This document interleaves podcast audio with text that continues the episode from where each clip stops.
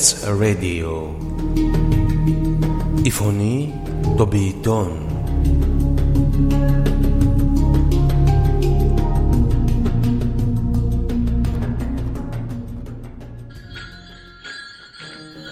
Είμαι ο Ευάγγελος Πέπας και σας εύχομαι χρόνια πολλά. Είμαι ο Θανάσης Πάνο και σας εύχομαι χρόνια πολλά. Είμαι η Ειρήνη Γαβαλά και σας εύχομαι χρόνια πολλά.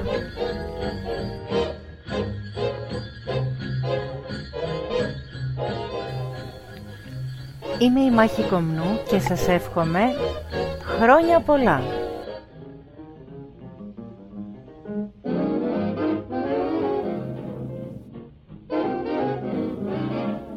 Είμαι η Ελισάβετ Ιακωβίδου και σας εύχομαι χρόνια πολλά. Είμαι η Χρυσάνθη Καραμέτα και σας εύχομαι χρόνια πολλά.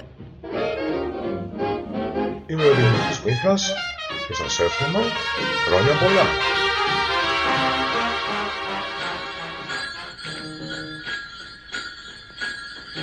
Είμαι ο Μικής Οκουλιάς και σας εύχομαι χρόνια πολλά.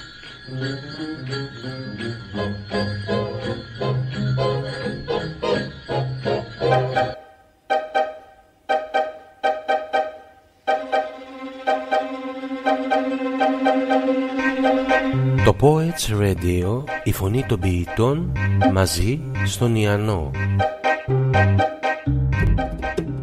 Ερμηνείες γυμνές στον Ιαννό με την Έλλη Πασπαλά και τον Τάκη Φαραζή. Η Έλλη Πασπαλά αποχαιρετά το 2017 με δύο ξεχωριστές βραδιές στη σκηνή του Ιαννού. Σε τραγούδια που έχει σφραγίσει με τη μοναδική φωνή της, αλλά και σε τραγούδια που την έχουν σημαδέψει. Μαζί της ο David Lynch και ο Τάκης Φαραζή. Την Παρασκευή 22 και 29 Δεκεμβρίου στις 9.30 το βράδυ η Έλλη Πασπαλά σε Ερμηνείες γυμνές στον Ιαννό. Στα 224. Πληροφορίες στο 210-32-17-810 και στο iannos.gr. Ερμηνείες γυμνές στον Ιαννό με τον Νότι Μαυρουδί. Ένα μουσικό αφιέρωμα στη λαϊκή μουσική και τον διαχρονικό ελληνικό κινηματογράφο ξεκινά με τραγούδια του Νότι Μαυρουδί στον Ιαννό. Μαζί του ο Γιώργος Τωσικιάν και η Μόρφο Τσαϊρέλη. Το Σάββατο 23 και 30 Δεκεμβρίου στις 9.30 το βράδυ ο Νότι Μαυρουδί σε ερμηνείες γυμνές στον Ιαννό. Στα 224. Πληροφορίες στο 210-32-17-810 και στο iannos.gr.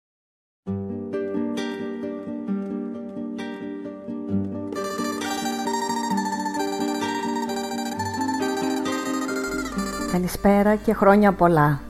Με πηξίδα την Ελλάδα και την Ειρήνη Γαβαλά. Θα είμαστε εδώ μέχρι τα μεσάνυχτα σε μια εκπομπή ε, με χριστουγεννιάτικο άρωμα και χρώμα γιατί θα μιλήσουμε για τον μεγάλον μας συγγραφέα, τον κοσμοκαλόγερο, τον Άγιο των Γραμμάτων, τον Αλέξανδρο Παπαδιαμάντη.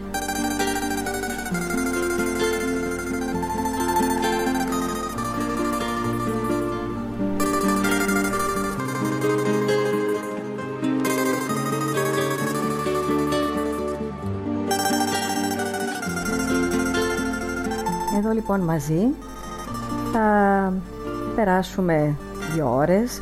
Καταρχήν να σας πω ότι να σας δώσω μια μεγάλη καλησπέρα με πολλά χρόνια πολλά και πολλές ευχές.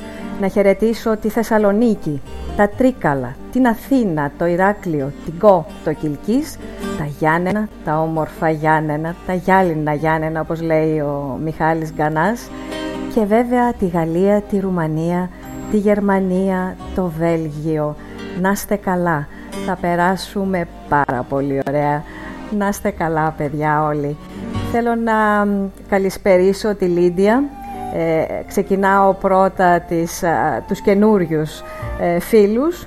Ε, τον Ορχάν, τη Μούτερ, τον, τον Τίνο, την Τασούλα, ε, τον Γιώργο που έχει έρθει εδώ από το Κατάρ για τις διακοπές του, ε, τη Μαρία και τη Δήμητρα από το Λονδίνο, τα απόδημα πουλιά μας ε, που είναι εδώ να περάσουν τις γιορτές.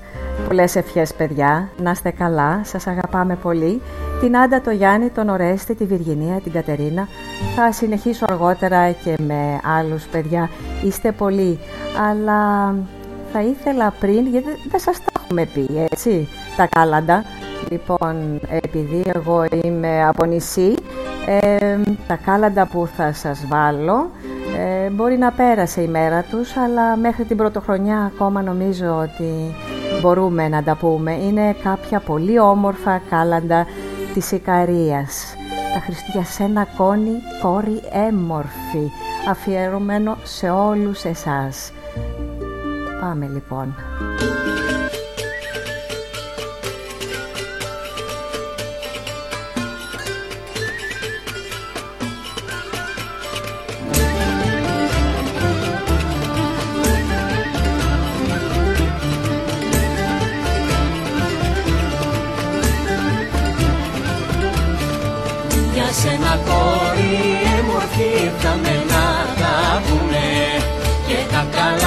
Χριστούγεννα για να σου ευχηθούμε Φέρτε μας κρασί να πιούμε Και του χρόνου να σας πούμε Και του χρόνου να σας πούμε Φέρτε μας κρασί να πιούμε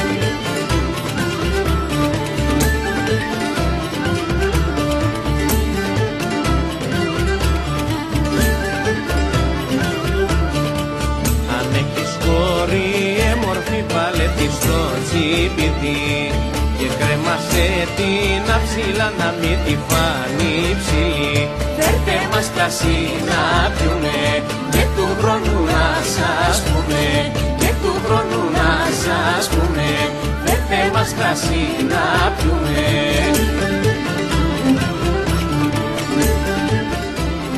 Φέρτε μας κρασί να πιούμε και του χρόνου να σας πούμε έτσι είναι, εδώ στην Ελλάδα ε, πίνουμε λίγο κρασί. Ε, λέμε σε αυτό το σπίτι που ήρθαμε πέτρα να μην ραγίσει. Και ας ξεκινήσουμε τώρα σιγά σιγά για να μιλήσουμε για τον ε, Αλέξανδρο Παπαδιαμάντη. Ο νομπελίστας ποιητής ο, μας, ο Γιώργος Σεφέρης, σε ένα δοκίμιό του για τον Μακρυγιάννη έγραψε. Ο Μακρυγιάννης είναι ο πιο σημαντικός πεζογράφος της νέας ελληνικής λογοτεχνίας, αν όχι ο πιο μεγάλος, γιατί έχουμε τον Παπαδιαμάντη.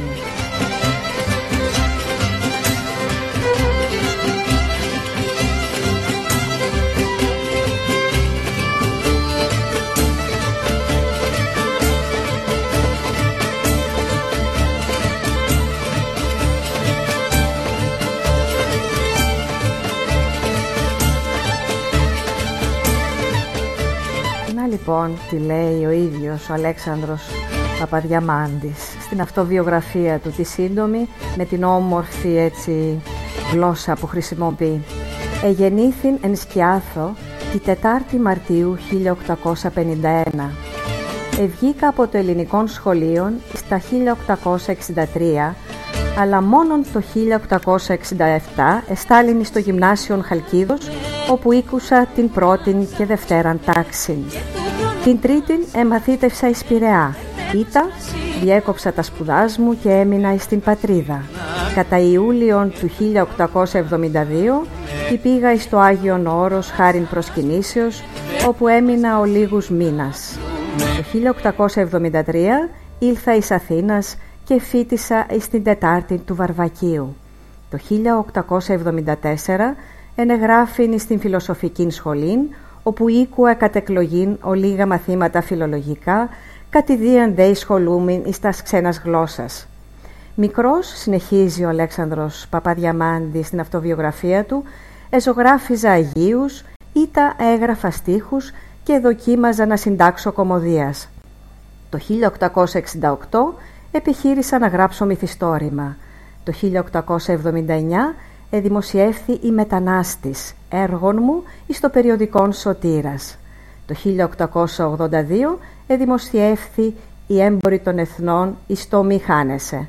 Αργότερα έγραψα περί τα 100 διηγήματα δημοσιευθέντα εις διάφορα περιοδικά και εφημερίδας.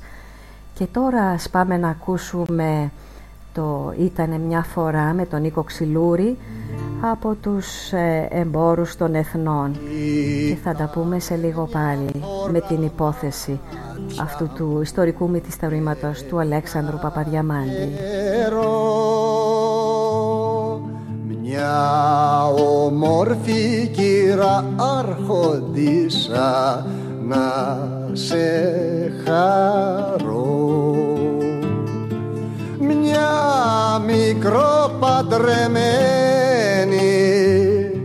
Κόρη ξανθή το κύρι της προσμένη.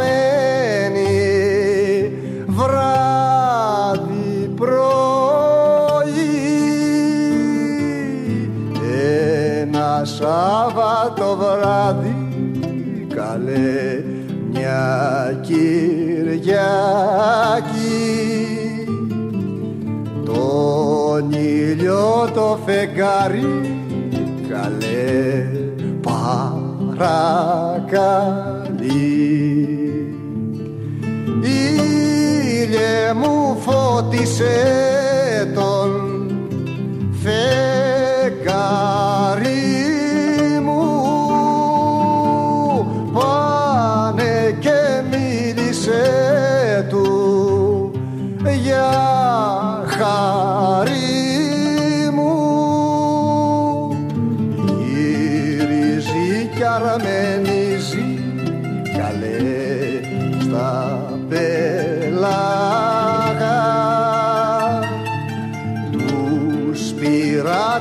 πειράτες θερήσει καλέ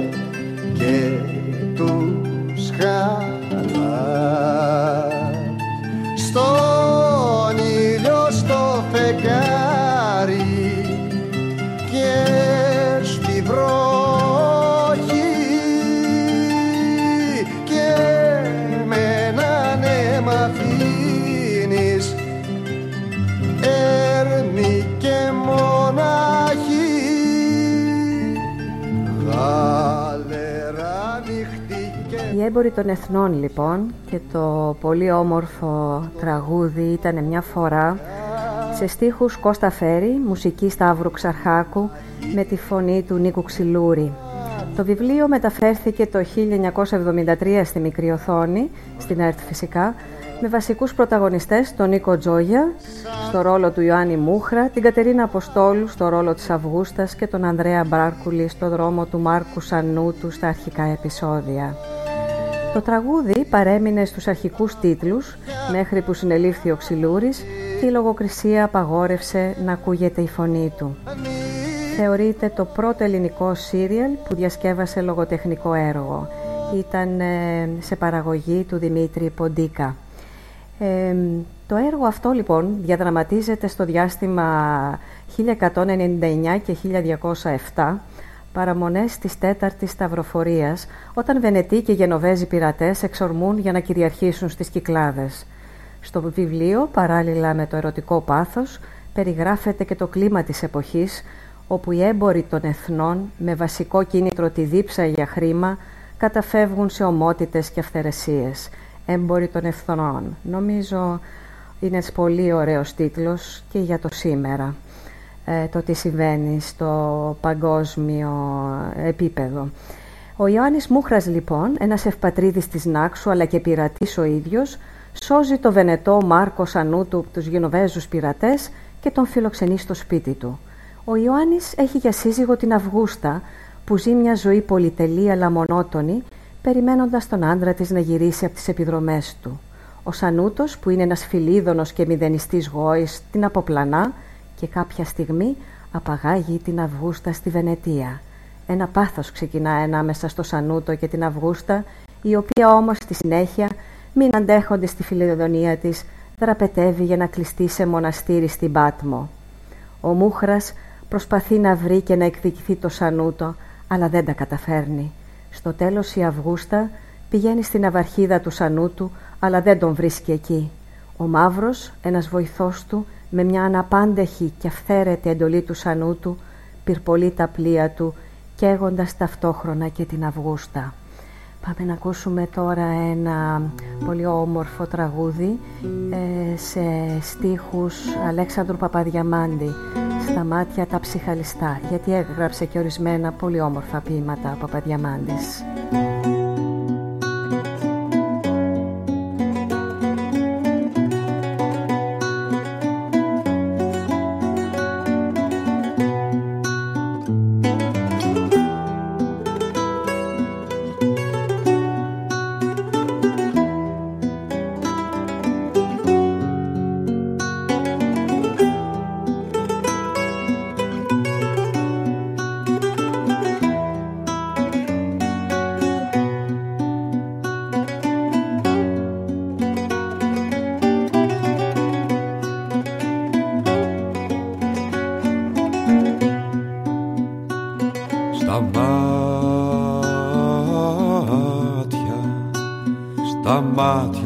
Ψυχάλιστα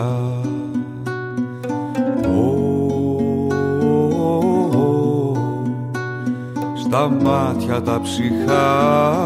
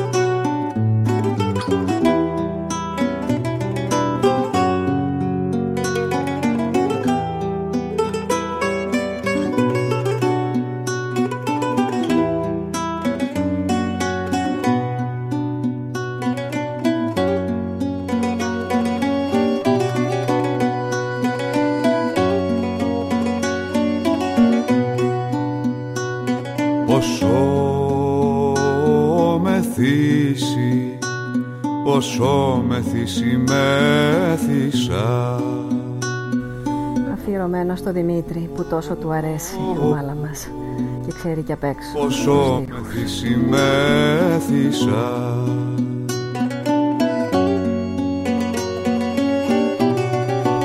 Πόσο μεθύσει μέθησα ένας Θεός το ξέρει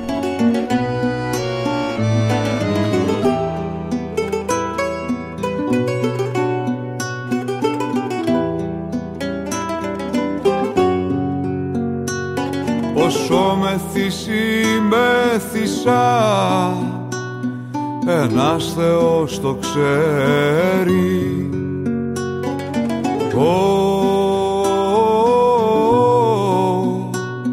ένας Θεός το ξέρει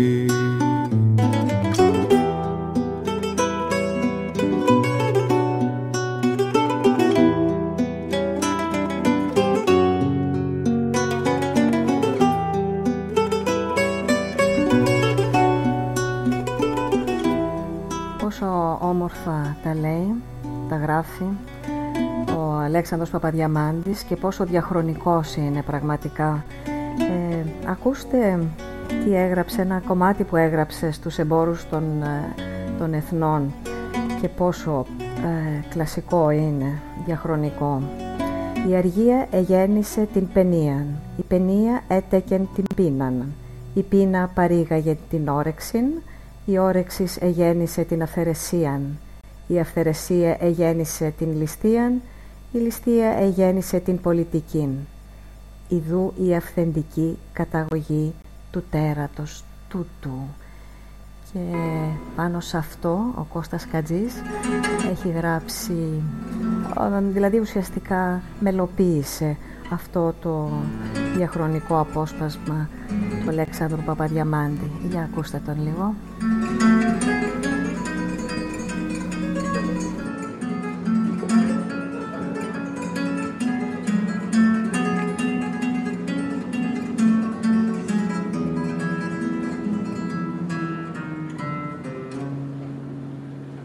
Η αργία εγέννησε την παινία. Η παινία έτεκεν την πείνα. Η πείνα παρήγαγε την όρεξη. Η όρεξη εγέννησε την φθερεσία και πάλι από την αρχή. Η αργία εγέννησε την παινία. Η παινία έτεκεν την πείνα.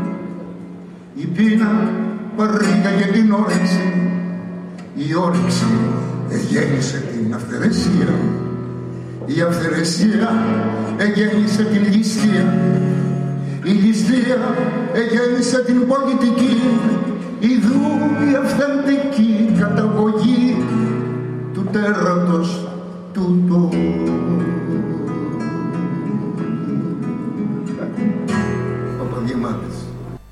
Ναι.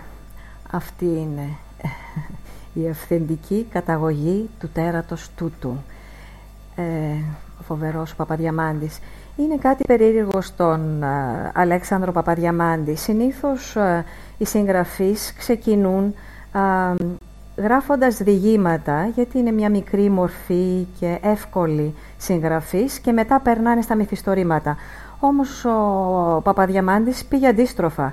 Ε, έκανε πρώτα, ε, έγραψε πρώτα τα μυθιστορήματά του, ε, τους εμπόρους των εθνών που είπαμε πριν από λίγο, τη Γυφτοπούλα που και αυτό μεταφέρθηκε στην τηλεόραση τη δεκαετία του 70 και την Μετανάστη. θα μιλήσουμε σε λίγο έτσι για, τις, για αυτές και θα περάσουμε και μετά άρχισε να γράφει διηγήματα. Εντάξει, τα είναι καταπληκτικά τα διηγήματά του και επειδή αρκετά από αυτά είναι χριστουγεννιάτικα θα ήθελα να σας διαβάσω αργότερα κάποια από αυτά. Ε, αποσπάσματα βέβαια γιατί δεν έχουμε το χρόνο να τα διαβάσουμε όλα. Προς το παρόν όμως ακούστε την ε, Σαπφόνο Ταρά να διαβάζει ένα μικρό απόσπασμα από τον Αλέξανδρο Παπαδιαμάντα. Οι δύο κοπηλάτε ανέσυραν τον Μπαρμπαδιόμαν παγωμένον και οι μηθανοί και τον ανεβίβασαν στο τρεχαντήριο αφού του ήλαξαν τα ενδύματα διεμπνοών και προστρίψεων προσεπάθησαν να τον ανακαλέσουν εις την ζωή. Ο κυβερνήτης διέταξε να στρέψωσει πρόραν προς τον λιμένα όπως τον αποδώσωση νεκρόν ζώντα εις τους οικείους του. Τέλος ο πτωχός ναυαγός σύνηξε τους οφθαλμούς οι καλοί ναύτεοι θέλησαν να το προσφέρω πούντς και άλλα θερμά ποτά. Αλλά μ' ανοίξα στους οφθαλμούς ο μπαρμπαδιό μας δια του πρώτου βλέμματος είδε βαρέλια το πλοίον ή το φορτωμένον ίνους. Όχι πούντς, όχι είπε διαπεπνιγμένης φωνής κρασί δώστε μου η ναύτε το προσύνεγκον φιάλιν πλήρη του μαύρου ίνου και ο μπαρμπαδιό μας την ερόφησε να πνευστεί. Και ο μπαρμπαδιό μας την ερόφησε να πνευστεί. Τι όμορφη. Έχει η μουσικότητα η γλώσσα του Παπαδιαμάντη. Η Γυφτοπούλο λοιπόν που λέγαμε πριν από λίγο είναι το τρίτο και εκτενέστερο έργο του Παπαδιαμάντη και δημοσιεύτηκε στην Ακρόπολη ε, το 1884 σε συνέχειες. Ο τόπος ε, είναι η Πελοπόννησος που εκτιλήσεται η υπόθεση και ο χρόνος οι μήνες Απρίλιος και Μάιος του μοιραίου για τον ελληνισμό έτους 1453 της άλωσης του έτους δηλαδή. Το πρόσωπο γύρω από το οποίο πλέκεται το μυθιστόρημα είναι η δίθεν γυφτοπούλα Ημά. Ύπαρξη αρκετά μυστηριώδης, όπως μυστηριώδης είναι οι βλέψεις και τα αισθήματα που τρέφει για το πλάσμα αυτό ο νεοπλατωνικός φιλόσοφος πλήθων ηγεμιστός. Παρακολουθώντας ο αναγνώστης τις τύχες αυτές της διαρκώς κυνηγημένης κόρης, θα συναντήσει στις σελίδες του μεθιστορήματος αγνούς και ανώσιους έρωτες, απαγωγές, αγοραπολισίες ψυχών και σωμάτων, νυχτερινές καταδιώξεις και αποδράσεις, φυλακίσεις σε φραγκικά μοναστήρια, αποστασίες, εξομοσίες, μυστηριώδεις τελετές, παραδοσιακά, παραδυσιακά όνειρα και φιάλτες, σκοτεινά εγκλήματα, φιλόσοφους, γύφτους, στρατιωτικούς, ανθρώπους της ταβέρνας, Έλληνες, Λατίνους, Λεβαντίνους. Πείτε μου σας παρακαλώ, ποιο κινηματογραφικό έργο, ποια σειρά στην τηλεόραση που έχετε δει μπορεί να συναγωνιστεί αυτή την εκπληκτική πλοκή του Αλέξανδρου Παπαδιαμάντη στην Γυφτοπούλα. Ας ακούσουμε τώρα τον εφιάλτη της Περσεφόνης του Μάνου Χατζηδάκη. Ε, ίσως κολλάει λιγάκι με το κείμενο αυτό και σε λίγο πάλι μαζί σας ε, με άλλα κείμενα του Παπαδιαμάντη και αφιερώσεις φυσικά ε, που ε, θα θέλετε να μας κάνετε. Υπάρχει επίσης ε, και μία διπλή πρόσκληση για σας ε, της, για την Έλλη Πασπαλά την Παρασκευή ή τον Νότι το Μαυρουδί το Σάββατο. Poets Radio 1 παπάκι gmail.com στείλτε μας ένα email και θα έχετε μια διπλή πρόσκληση δωρεάν είσοδο και ποτό. Τα τσιμέντα και τα πουλιά πέφτουν νεκρά στην ύψη καμίνο Κοιμήσου Περσεφόνη στην αγκαλιά της γης. Στου κόσμου το μπαλκόνι ποτέ μην ξαναβγείς. Κοιμήσου Περσεφόνη στην αγκαλιά της γης. Στου κόσμου το μπαλκόνι ποτέ μην ξαναβγείς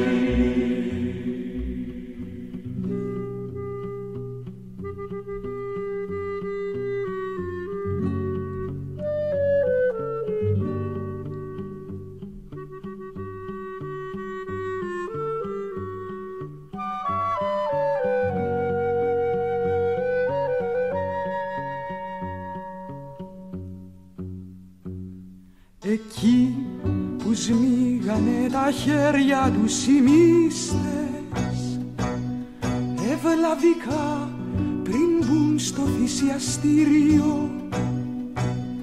Τώρα πετάνε τα ποτσίγαρα οι τουρίστες. Και το καινούριο πάνε να δουν δηληστήριο Κοιμήσου Περσεφόνη στην αγκαλιά της γης Στου κόσμου το μπαλκόνι ποτέ μην ξαναβγείς Κοιμήσου Περσεφόνη στην αγκαλιά της γης Στου κόσμου το μπαλκόνι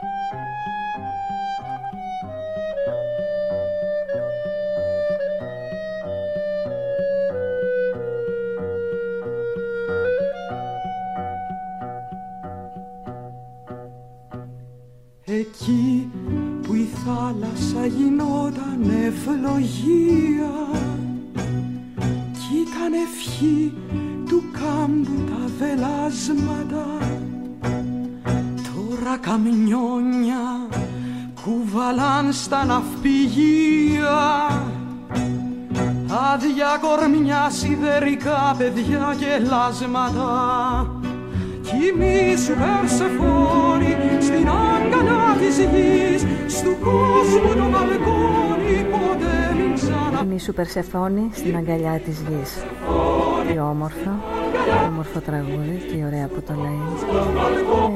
Ε, θα ήθελα εδώ να σας πω ένα μικρό ε, επεισόδιο από τη ζωή του Αλέξανδρου Παπαδιαμάντη που το περιγράφει ο Παύλος Νιρβάνας.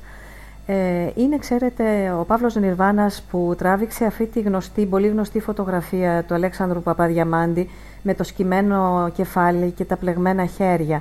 Και αυτό ήταν στη Δεξαμενή το 1906. Και διηγείται πώς τον έπεισε γιατί δεν ήθελε να φωτογραφίζεται ο Παπαδιαμάντης. Ο καημένος ο Αλέξανδρος, λέει ο Νιρβάνας. Ε, Καινούριε ανησυχίες θα είχε πάλι η ασκητική του με τη συρροή τόσων ξένων και δικών μουσαφιρέων στο ταπεινό του σπιτάκι του ορεινοσιού. Τον ετρώμαζε τόσο πολύ η περιέργεια του κοινού. Είχα διηγηθεί άλλωστε την α, ανησυχία του αυτή όταν πήγα κλέφτηκα με χίλιες προφάσεις να τον φωτογραφίσω απάνω στο καφενεδάκι της Δεξαμενής. Δεν υπήρχε ως τότε φωτογραφία του Παπαδιαμάντη και συλλογιζόμουν ότι από τη μια μέρα στην άλλη μπορούσε να πεθάνει ο μεγάλος Κιαθήτης και μαζί του να σβήσει για πάντα η οσία μορφή του. Και πότε αυτό, σε μια εποχή που δεν υπάρχει ασηματο... ασημότητα που να μην έχει λάβει τις τιμές του φωτογραφικού φακού. Και πώς θα μπορούσε να δικαιολογηθεί μια τέτοια παράληψη της γενεάς μας σε εκείνους που θα έρθουν κατόπι μας να συνεχίσουν το θαυμασμό μας για τον απαράμιλο λυρικό ψυχογράφο των καλών και των ταπεινών και τον αγνότατον ποιητή των, των ισιώτικων γυαλών. Ε, ο Θεός και η μακαρία ψυχή του λέει «Ας μου συγχωρήσουν το κρίμα μου». Ε, και πώς τον έπεισε λοιπόν; Ε, λέει είχε πάρει λέει μόνος του τη φυσική του στάση απάνω σε μια πρόστιχη καρέκλα με τα χέρια σταυρωμένα στο στήθος, με το κεφάλι σκυφτό με τα μάτια χαμηλωμένα, στάση Βυζαντινού Αγίου, σαν ξεσηκωμένη από κάποιο καπνισμένο παλιό τέμπλο ερημοκλεισιού του νησιού του. Αυτή δεν ήταν στάση για μια πεζή φωτογραφία, ήταν μια καλλιτεχνική σύνθεση και θα μπορούσε να είναι ένα έργο της Πανσελίνου ή του Θεοτοκόπουλου. Αμφιβάλλω αν ποτέ φακός έλαβε ποτέ μια τέτοια ευτυχία. Αλλά ο Αλέξανδρος ήταν βιαστικός, να τελειώνουμε. Γιατί μου το ψιθέρισε ανήσυχα στα αυτή και ήταν η πρώτη φορά που τον είχα ακούσει, ούτε φαντάζομαι πως θα τον άκουσε ποτέ κανένας άλλος να μιλεί γαλλικά. Nous excitons la curiosité du public. Ακούσατε; Ερεθίζαμε την περιέργεια του κοινού. Ποιου κοινού; Δεν ήταν εκεί κοντά μας παρά ένα κοιμισμένο γκαρσόνι του καφενείου, ένας γεροντάκος που λιαζότανε στην άλλη γωνιά του μαγαζιού και δύο λουστράκια που παίζανε παράμενα. Αυτό ήταν το κοινό που ανησυχούσε τον Παπαδιαμάντη η περιέργειά του. Και αυτή ήταν η διαπόμπευσή του που βιαζόταν να της δώσει ένα τέλος. Αχ, πραγματικά ήταν λέει μια πραγματική θυσία λέει ο Παύλος Νιρβάνας που είχε κάνει στη φιλία μου μια θυσία της αγιότητός του στην ειδωλολατρική ματαιότητα των εγκοσμίων. Δύο μεγάλοι συναντήθηκαν ε, και αποτύπωσα στην αιωνιότητα μια φωτογραφία που είναι πίνακα ζωγραφικής. Ας ακούσουμε τώρα τον, ε, την εικόνα αχαιριοποιητή σε στίχους του Αλέξανδρου Παπαδιαμάντη, του Ορφέα Περίδη.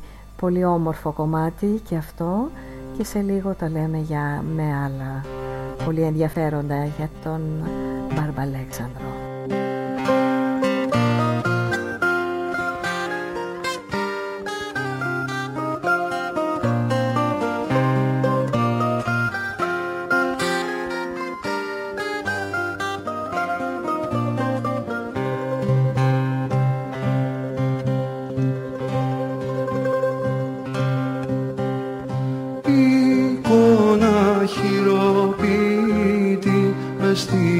καρδιά μου σύχα κι είχα για μόνο φυλάχτο μια της κορφής σου τρίχα. Στον ύπνο μου μαυρό φτερουγιασμένα. Σαν περιστέρι στη σπηλιά με τάραξαν για σένα. Τα ειδόνια αυτά που κελάιδουν μου φαίνονται πως κλαίνε. Κίνδυνο μαύρος συνέφο οι μάγισσες μου λένε σε χάρη κι η άνοιξη μαζί με τα λουλούδια. Όπου είναι σαν αμετρήτα ζωγράφιστα τραγούδια.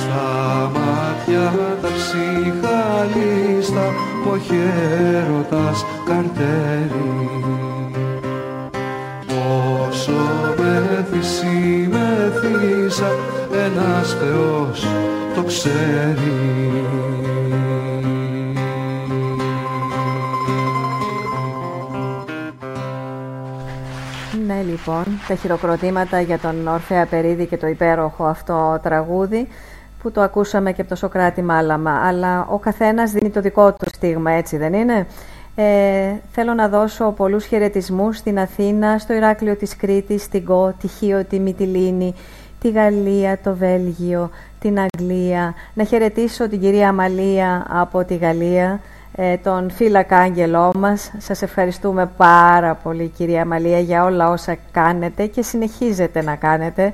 Να είστε καλά. Τώρα πάμε σε ένα τραγούδι που ίσως ε, το έχουμε ξεχάσει. Ε, είναι ένα υπέροχο τραγούδι που το ερμηνεύει μοναδικά ο Στέλιος Καζατζίδης με μια φοβερή ε, έτσι ευαισθησία και είναι από τα πέτρινα χρόνια το θυμόσαστε την πολύ όμορφη αυτή ταινία του Παντελή Βούλγαρη. Τα λέμε πάλι σε λίγο. Πάντα με Αλέξανδρο Παπαδιαμάντη.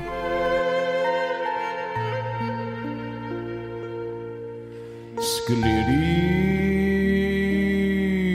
καιρή με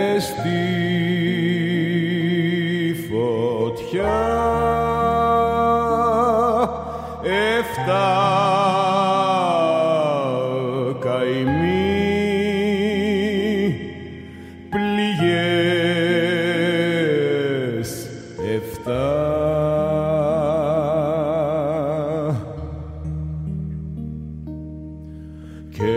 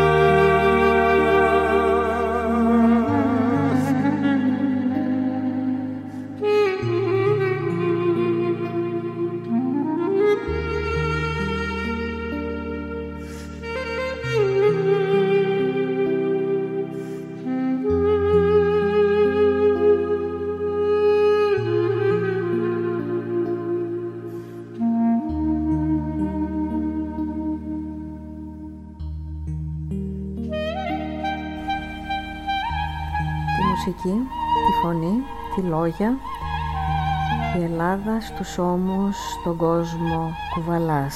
Ναι. Και ο Παπαδιαμάντης στους ώμους του, στην πένα του αποτύπωσε αυτή την Ελλάδα τη διαχρονική την αιώνια, τις αξίες της τα ήθη, τα έθιμά της. Ε, κείμενα τα οποία μέχρι και σήμερα συγκινούν, διαβάζονται και δεν θα φύγουν ποτέ νομίζω μέσα από την καρδιά και την ψυχή μας ε, γιατί ο Παπαδιαμάντης αγάπησε την απλοϊκή ζωή την νοσταλγούσε και την ονειροπολούσε συνεχώς και είχε το μεγάλο μυστικό να μεταμορφώνει τα ονειροπολίματά του σε εκλεκτά διηγήματα. Ασφαλώς τέτοιες ώρες νοσταλγίας και ονειροπόλησης έπλασε τα ρόδινα ακρογιάλια, ολόγυρα στη, στη λίμνη, το αστεράκι, το μυρολόγι της φώκιας. Τέτοιες ώρες επίσης, καθώς έσκυβε πάνω από τον ανθρώπινο πόνο, έγραψε τη Μαυρομαντιλού, τη Σταχομαζόχτρα, το σπιτάκι στο λιβάδι, την Υπηρέτρα ή το μικρό αριστούργημα στο Χριστό στο κάστρο. Το προσωπικό ύφος του Παπαδιαμάντη, ε, στο προσωπικό του ύφος ανήκουν ακόμα η έντονη λατρεία της φύσης, η θρησκευτική ευλάβεια και η βυζαντινή μελωδία που είναι διάχυτη στο έργο του. Άλλωστε το λέει και ο ίδιος «Όσον ζω και αναπνέω και σοφρονώ, δεν θα πάυσω να, υπνώ με, να υμνώ με τα λατρείας των Χριστών μου, να περιγράφω μετέρωτος την φύση και να ζωγραφώ με τα στοργής τα γνήσια ελληνικά ήθη. Ας ακούσουμε εδώ πέρα λοιπόν την νοσταλγό, ε, μια ωραία αφήγηση του Παπαδιαμάντη και σε λίγο πάλι μαζί.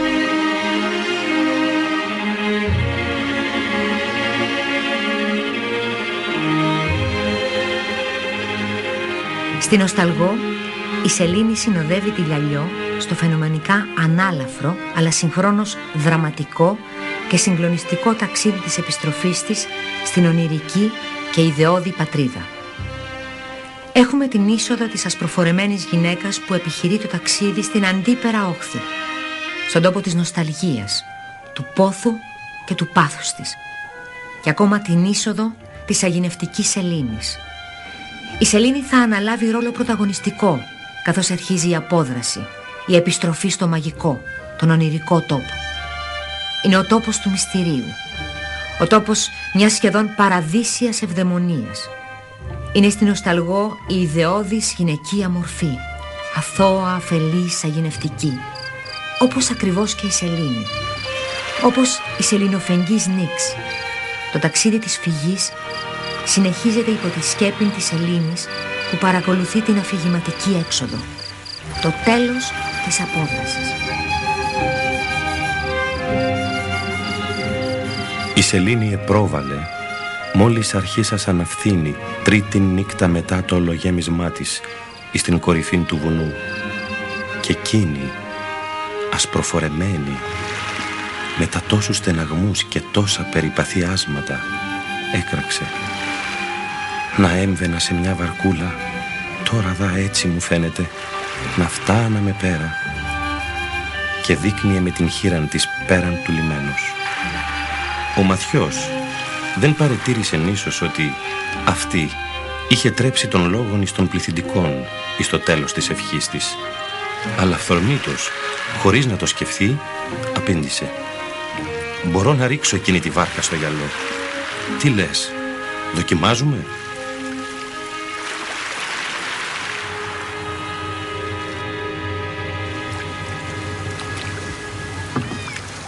εκάθισεν εις τα σκόπας και ήρχισε να ελάβει.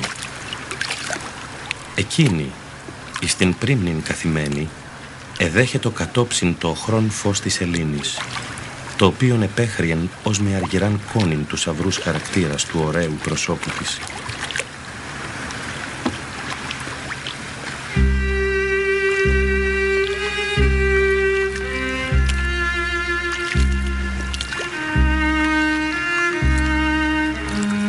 Την εκείταζε δηλώς. Ήδη είχαν φτάσει στο στόμιον του λιμένος και βρίσκοντο αναμέσων του κρυμνόδους ακροτηρίου, το οποίον εφαίνεται σχηματιστέν διασυσμού ή καταποντισμού. Από τόμος διακόψαντος την χλωάζουσαν του βουνού αρμονίαν και των δύο ή τριών εισίδων έτινες έφερα τον νοτιοανατολικός στον λιμένα.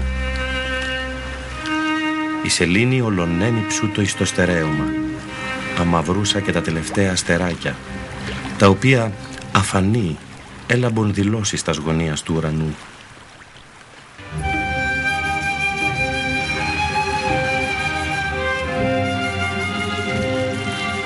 Η θάλασσα ηθικία ηρέμα από την λεπτή άβραν την εξακολουθούσαν να πνέει ως λείψανον του ανέμου ως της την είχε να βλακώσει από πρωίας. Η το νίξ του Μαΐου θερμή και η λεπτή άβρα επί μάλλον δροσοτέρα καθίστατο καθώς ον πελαγιωτέρα προσέπνεεν εις το στόμιον του λιμένος. Δύο αμαυροί όγκοι, επαργυρούμενοι και στυλπνούμενοι αμυδρός από το μελαγχολικόν φως της Ελλήνης, διαγράφοντο ο εις προς Ανατολάς, ο άλλος προς Δυσμάς, χωρίς να διακρίνονται εις τας διαλύψεις του φωτός και της σκιάς, ελεπτομέρεια του εδάφους. Ήσαν εδύο γείτονες νήσι. Μυστηριώδες θέλγητρον, απέπνεεν όλοι οι ελληνοφεγγείς νίξ.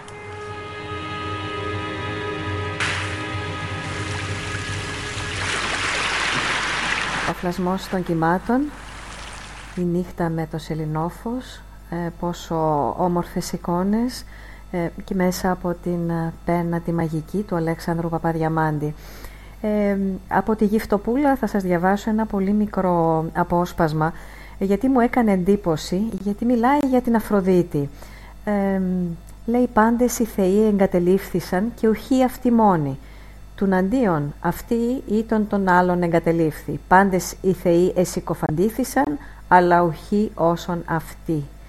Ε, πάντων των αιώνων οι υποκριτέ και οι ταρτούφοι υπερπάσα στα θεά στην, Κύπρη, την Κύπριδα εσυκοφάντησαν. Είναι λίγο περίεργο γιατί ήταν τόσο κοντά με την Εκκλησία, αλλά ήταν και τόσο σωστός αυτά τα οποία έλεγε. Ε, λέει, μιλάει για την ε, θεά Αφροδίτη, ότι πρέπει του Κέσαρος στο Κέσαρι δηλαδή. Ε, δεν υπήρξε, λέει, λύς και βόρβορος, διούδια έχραναν των πρόσωπων της θεάς τούτη η ζωφερή του μεσαίωνος τρογλωδίτε.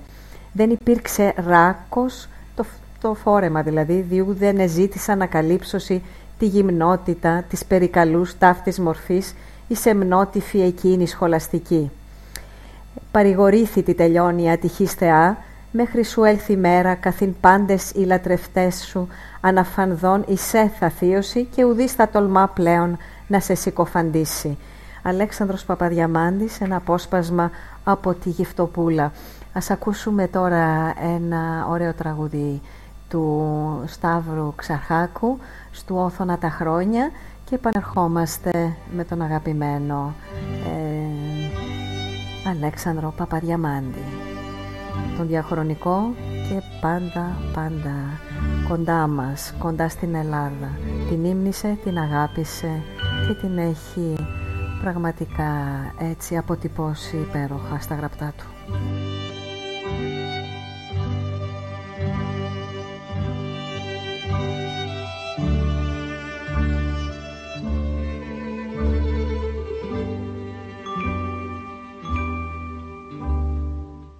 Ένα μεσημέρι στις Ακρόπολης στα μέρη από ληστές κάναν τις πέτρες τις ζεστές λιμέρι. Στο μοναστηράκι βαβαρή χωροφυλάκι μες στην αντιλιά. Χορεύουν μπρος το βασιλιά σιρτάκι. Στην Κρήτη και στη Μάνη θα στείλουμε φυρμάνι σε πολιτείες και χωριά. Θα στείλουμε φυρμάνι να έρθουν οι πολιτσμάνοι να κυνηγήσουν τα θεριά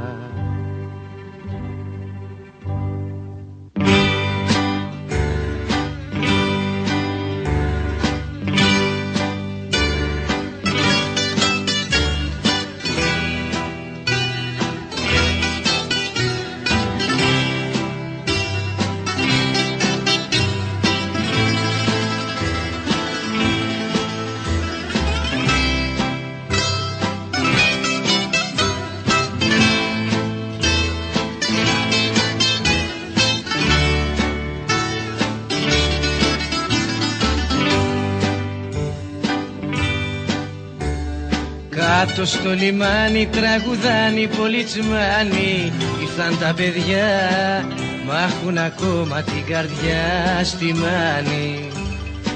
Ήρθανε την τρίτη τα παιδιά του ψιλορίτη. Πίνουν τσικουδιά Μ' έχουν ακόμα την καρδιά στην Κρήτη. Στην Κρήτη και στη Μάνη Εστήλαμε φυρμάνι σε πολιτείες και χωριά. Εστήλαμε φυρμάνι κι φάνη πολισμάνι και διώξαν όλα τα παιδιά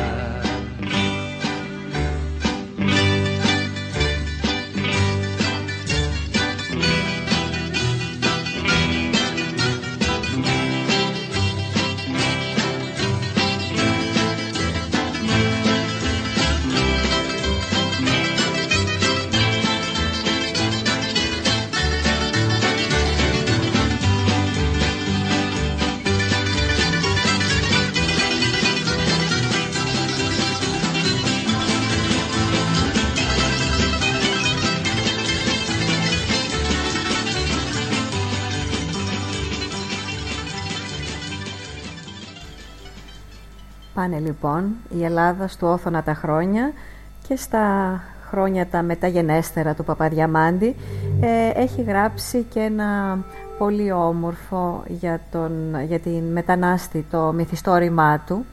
Ε, είναι το πρώτο του μυθιστόρημα, το πρωτόλιο, το οποίο δημοσιεύτηκε το 1879 στην εφημερίδα Νεολόγος της Κωνσταντινούπολεως. Πρόκειται για μια ρομαντική, ερωτική ιστορία γεμάτη δράση και περιπέτειες. Η Μαρίνα, η ηρωίδα του έργου, χάνει τους γονείς της στην Πανούκλα που αφάνισε τη Μασαλία το 1720. Ε, είναι πάντα τον ε, θέλγουν τον Παπαδιαμάντη έτσι τα ε, πολύ μεγάλα τραγικά γεγονότα, τα ιστορικά. Η πόλη γράφει εσάλευε μεταξύ πτωμάτων ανδρών και γυναικών και θολερού ατμού αναβαίνοντας στον εθέρα, ως τις τους οφδαλμούς δυσιδεμόνων ανθρώπων εφαίνεται ως περιβάλλοντας ψυχάς των ατυχών θυμάτων. Ας ακούσουμε όμως ένα τραγούδι με στίχους Παπαδιαμάντη από ποιαν, από ποιαν; Τη Βίκη Λέανδρος. Δεν ξέρω αν το έχετε ακούσει ποτέ. Είναι όμορφο. Για ακούστε το.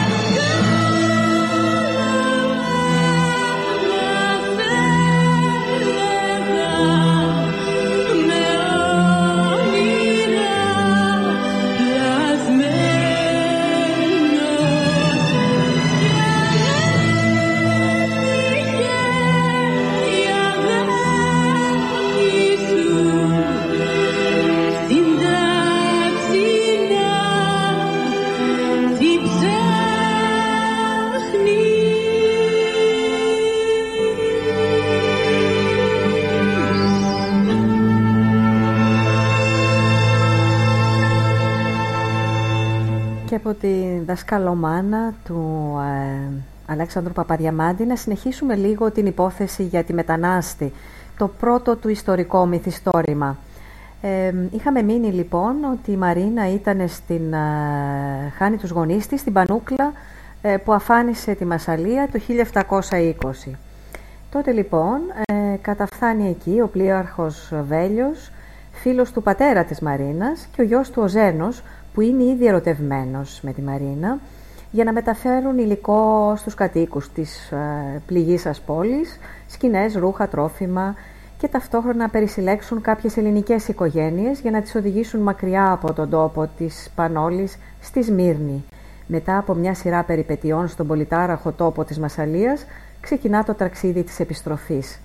Με το πλοίο του καπετάνιου Βίλιου ταξιδεύει εκτός από τη Μαρίνα και η οικογένεια Ρίζου. Το υπόλοιπο μέρος της ιστορίας διαδραματίζεται στη Σμύρνη, πατρίδα της ηρωίδας μας. Έπειτα από ένα χρόνο η Μαρίνα, αναλαμβάνουσα εκ μακράς νόσου, αραβωνιάζεται με το Ζένο. Ωστόσο η σχέση τους δεν θα οδηγηθεί σε αίσιο πέρας, γιατί εκείνοι που επιβουλεύονται την ευτυχία της Μαρίνας αναλαμβάνουν δράση μέσα στο μυθιστόρημα. Δεν είχαν αυτό που λέμε happy end, έτσι. Ε, τα μυθιστορήματα και γενικά ε, ιστορίες και τα διηγήματα του Παπαδιαμάντη. Ας ακούσουμε τώρα το υπέροχο τραγούδι σε σύνθεση της Ελένης Καραΐδρου, «Τιμή της αγάπης». Τιμή δεν έχει η αγάπη, τιμή δεν έχει και η ζωή. Ποιος την πουλά, ποιος αγοράζει, ποιος την ευγάζει στο σφυρί. Ποιος την πουλά, ποιος αγοράζει, ποιος την ευγάζει στο σφυρί.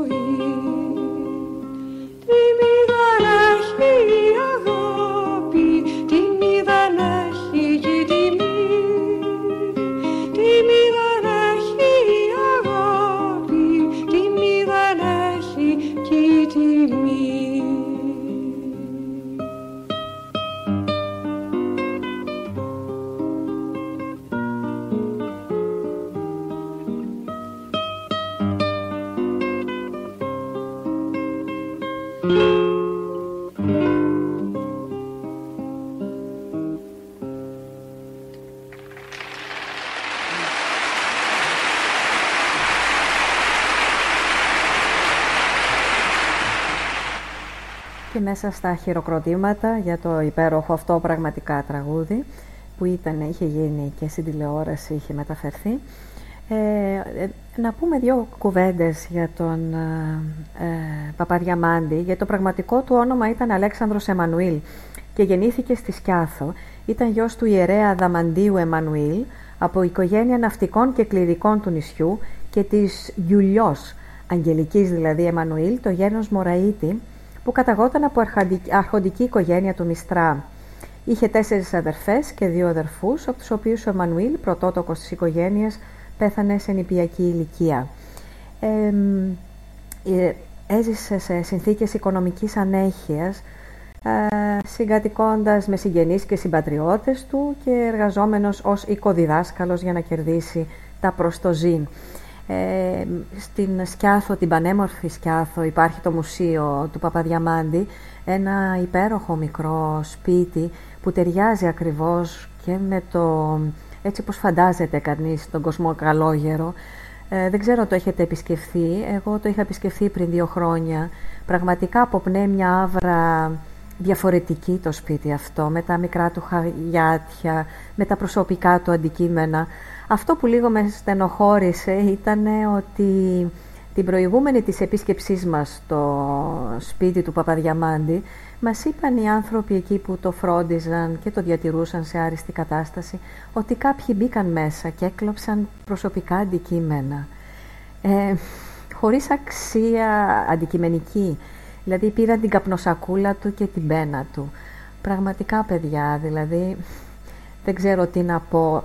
Και ήταν ένα σπίτι το οποίο δεν μπορεί να έχει ας πούμε συναγερμούς, έτσι. Ένα σπίτι μικρό το οποίο απλώς το κλείδωναν το βράδυ και έφευγαν οι άνθρωποι. Τι να πει κανείς. Άκουστε όμως αυτό εδώ τώρα, είναι πολύ όμορφο. Μα με την κατεβασιά σου. Χάμε και ένα γείτονα με τη γειτόνισά σου.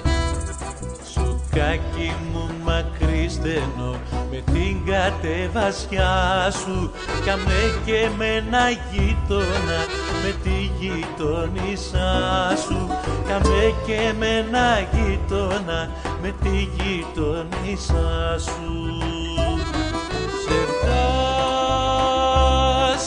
Σεβδάς είναι αυτός, δεν είναι τσορβάς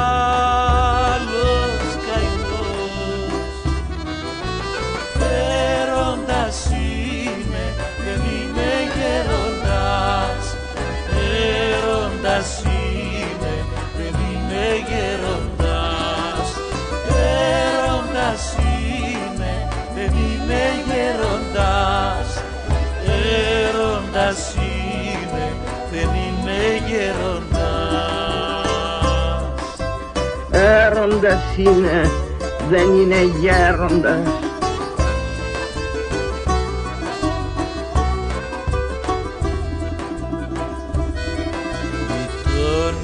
Γειτόνισσα, γειτόνισσα, πολυλογού και ψεύτρα Δεν είπες μια φορά κι εσύ, γιανιό μου, έλα μέσα. Δεν είπες μια φορά κι εσύ, γιανιό μου, έλα μέσα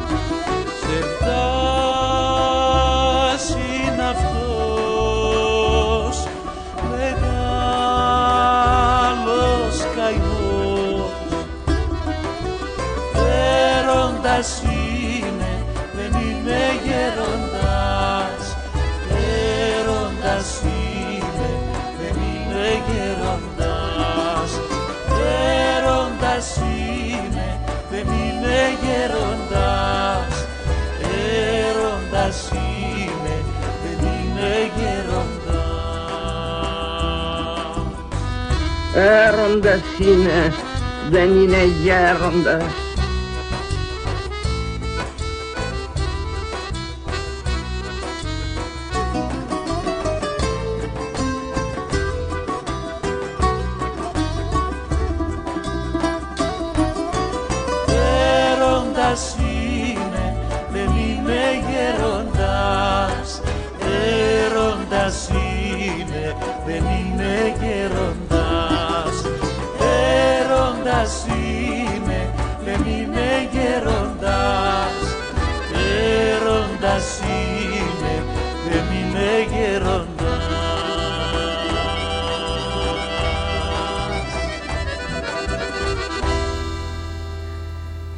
Έρωτας είναι, δεν είναι γέροντας. Ωραία. Ε, νομίζω πως όλοι ξέρουμε και καθώς σβήνει η φωνή της φοβερής Σαφώς Νοταρά ε, θέλω να σας διαβάσω ίσως ο, ε, νομίζω ότι οι περισσότεροι από εσάς θα έχετε κάποια στιγμή είτε στα σχολικά σας χρόνια ε, είτε σε ελεύθερες ώρες διαβάσει τη φώνησα ε, εγώ το ξαναδιάβασα πριν ε, λίγο καιρό και πραγματικά κρατούσε ε, εντελώς ε, ανέπαφη τη γοητεία του το κείμενο ε, και το πρωτότυπη έτσι, πλοκή δράση και την ιδέα, γιατί εδώ που τα λέμε μια γυναίκα η οποία ε, σκοτώνει μικρά κορίτσια γιατί δεν θέλει να έχουν μαύρο ριζικό και πραγματικά δεν έχει κανένα δικό της όφελος ε, το κάνει γιατί πραγματικά το πιστεύει. Έχει μέσα στο μυαλό της, το οποίο ίσως είναι και λίγο διαταραγμένο προφανώς, ε, ταυτίζει τη ζωή της στην άθλια και τη μίζερη ε, με το μέλλον ε, των κοριτσιών αυτών. Λέει λοιπόν, θα σας διαβάσω ένα μικρό, μια μικρή περίληψη της φόνης σας, το οποίο είναι από τα πιο χαρακτηριστικά και έχει μεταφραστεί κιόλας σε ξένες γλώσσες. Η Φώνησα λοιπόν, το κεντρικό πρόσωπο, είναι η γριά Χαδούλα, η Φραγκογιανού, που σκοτώνει τέσσερα μικρά κορίτσια, θέλοντας έτσι να ανταπαλλάξει από τις δυσκολίες και τα πάθη που θα τους έφερνε η ζωή, όπως σε όλες τις γυναίκες της εποχής της.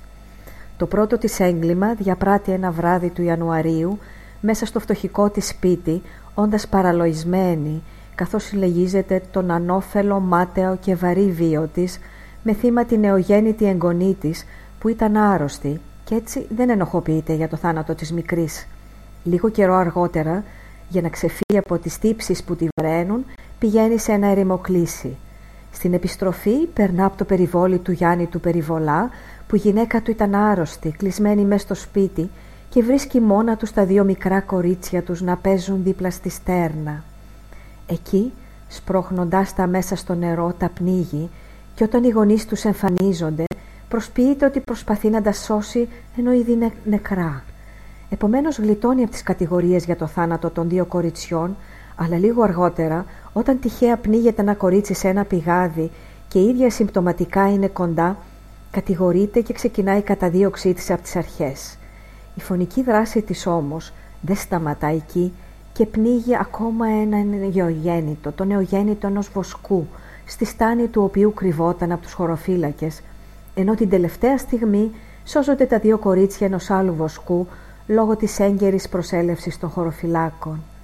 Τέλος η Φραγκογιανού, καταδιωκόμενη από τους χωροφύλακες, αποφασίζει να πάει στο ερημητήριο του Αγίου Σώστη, που βρισκόταν σε ένα μικρό τμήμα ξηράς μέσα στη θάλασσα, με γέφυρα ένα στενό πέρασμα στεριάς, που κάθε το κάλυπτε η θάλασσα, με σκοπό να εξομολογηθεί τα πάθη της στον πνευματικό γέροντα Παπακάκιο και μετανοώντας με τη βοήθειά του να ξενιτευτεί μέσω κάποιου διερχόμενου πλοίου. Ωστόσο, η βρεφοκτόνος δεν προφταίνει να περάσει το πέρασμα και πνίγεται από τα ορμητικά πικρά και αλμυρά νερά της Παλήριας. Και όπως γράφει στην εξαιρετική τελευταία του φράση, ο Παπαδιαμάντης στη φώνησα στο μισό του δρόμου μεταξύ της θείας και της ανθρώπινης δικαιοσύνης. Εξαιρετικός ε, λογοτέχνης, εξαιρετικός και αξεπέραστος πραγματικά. Ταξιδιώτης του παντός. Έτσι είναι και ο Παπαδιαμάντης, ταξιδιώτης του παντός. Νάνα Μούσχουρη, Δήμος Μούτσα.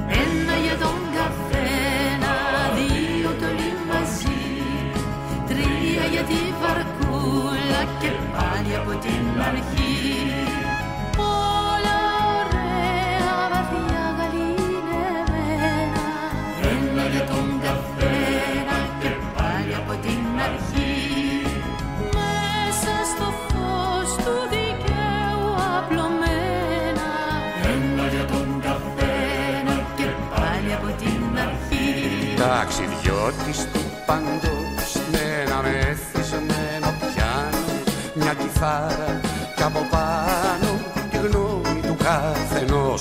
Ταξιδιώτης του παντός είμαι κύμβαλο αλλά αλλάζω. Έτσι καθώς διασκεδάζω στο θάνατο μου εμπερός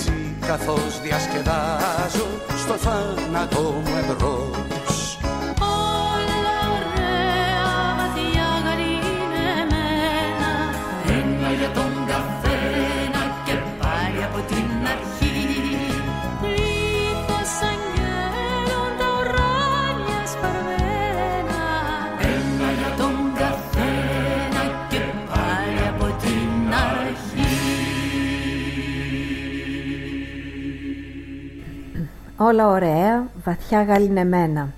Και σε αυτό το σημείο θα ήθελα να σας ενημερώσω και να καλωσορίσω στην ομάδα του Poets Radio έναν ε, νέο αλλά έμπειρο παραγωγό, το Χρήστο Τομπίλιο, ο οποίος θα είναι μαζί μας αύριο το βράδυ στην πρώτη του εκπομπή, ε, πέμπτη 11 η ώρα μέχρι τα μεσάνυχτα.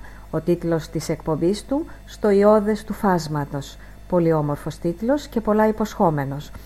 Ε, όπως λέει ο ίδιος, η, η ιδέα και ο σκοπός της εκπομπής του είναι να χαλαρώνει, να ηρεμεί και να προδιαθέτει τους ακροατές της ώστε να οδηγούνται στην αγκαλιά του Μορφέα, τι ωραία, με τον πλέον φυσικό τρόπο. Συστατικό της θα είναι οι ξένες μπαλάντες από όλους τους χώρους και όλες τις δεκαετίες από το 50 μέχρι σήμερα. Καλώς ήρθες αγαπητέ ε, Χρήστο, καλό ταξίδι εκπομπή σου και εσύ. Ε, το επόμενο τώρα κομμάτι είναι η Φαρμακολήτρια, ένα κείμενο του Παπαδιαμάντη, πολύ όμορφο κι αυτό, στην πολύ ωραία γλώσσα, τυρέουσα έτσι, αβίαστα, ε, σαν νεράκι είναι που τρέχει βρε παιδί μου, ή σαν ένα παφλασμός κυμάτων στην ακρογιαλιά της Σκιάθου, το πανέμορφο αυτό νησί. Πραγματικά. Ας το ακούσουμε λοιπόν και ας ταξιδέψουμε λίγο απόψε εκεί.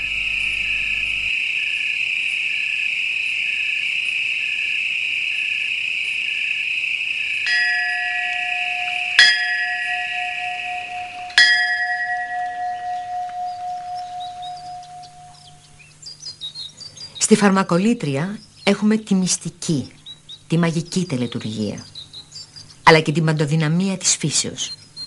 Είναι και πάλι η σελινοφεγγής νίξ, συντριπτική και σαγενευτική.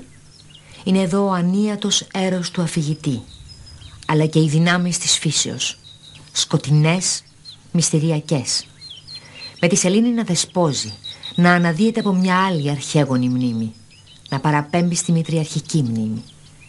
Η σελήνη συναντάται με το γυναικείο πληθυσμό και τον ερωτισμό που εκβάλλει. Παραπέμπει στις αρχαίγονες μαγικές δυνάμεις του μυθικού κόσμου. Προεκτείνει την υπόγεια μητριαρχία.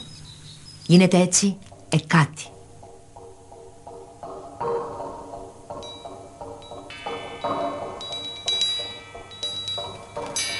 Όλα αυτά τα ανεπόλουν και τα αναπαρίστων με τον νου μου ως να είχαν συμβεί χθες και είχαν παρέλθει ήδη περισσότερα των 20 ετών από τότε.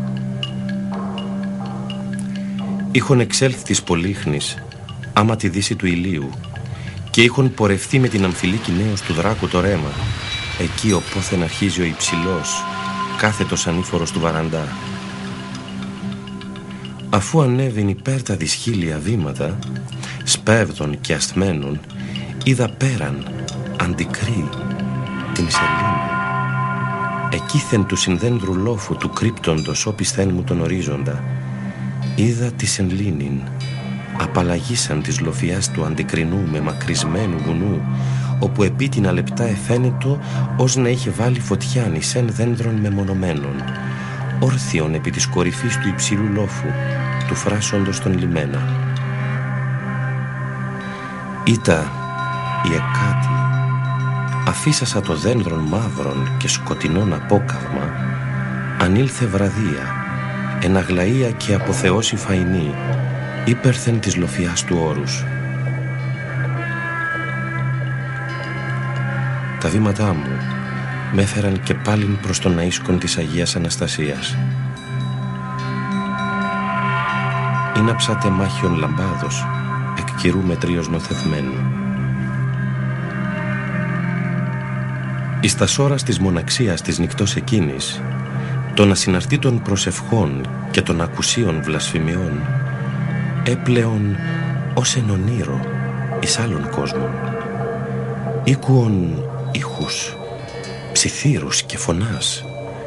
Μου εφαίνεται ότι οι αναμνήσεις και οι εικόνες επολιορκούσε τον νου μου, ελάμβανον μορφήν και σώμα. Εβόμβουν περί τα ότα μου ως μήνος απειράριθμων πτερωτών ψυχών. Προσέβλεπον την εικόνα της Αγίας και μου εφαίνεται τόσο ωραία, όσον εφάνει εν ονείροη στην εξαδέλφην Μαχούλαν. Ήταν μια άλλη μορφή μου εφάνει ότι εστάθη έμπροσθεν της εικόνος και την απέκρυψε. Την στιγμή εκείνη νίκουσα μέγα θόρυβον έξω, δεξιόθεν του ναού, εις το μέρος όπου ήταν το παλαιόν κτίριον, το στοιχειωμένον. Πάρα αυτά ήλθε εις το νου μου η διήγηση της εξαδέλφης Μαχούλας. Έλαβαν τη λαμπάδα και έτρεξα έξω της θύρας. Άβρα έπαινε ψυχρά και η πύλη να σβήσει την λαμπάδα. Επειδή εδέησε να περιστεγάσω το φως δια της παλάμης, δεν έβλεπον τίποτε πέραν του τείχου του ναού. Η σελήνη είχε περικαλυφθεί εις νέφη. Διέκρινον εις το σκιόφος των μαρμάρινων κτίριων και δεν εννοούν τίποτε. Μου εφάνει ότι πράγματι εξεπίδησεν εκείθεν του τείχου και ετράπη σφυγήν. Ίσως ήταν αγριόγατος ή νυφίτσα θυρεύουσα εις το σκότος. Επανήλθον εις τον ναόν και έκανα το σταυρό μου.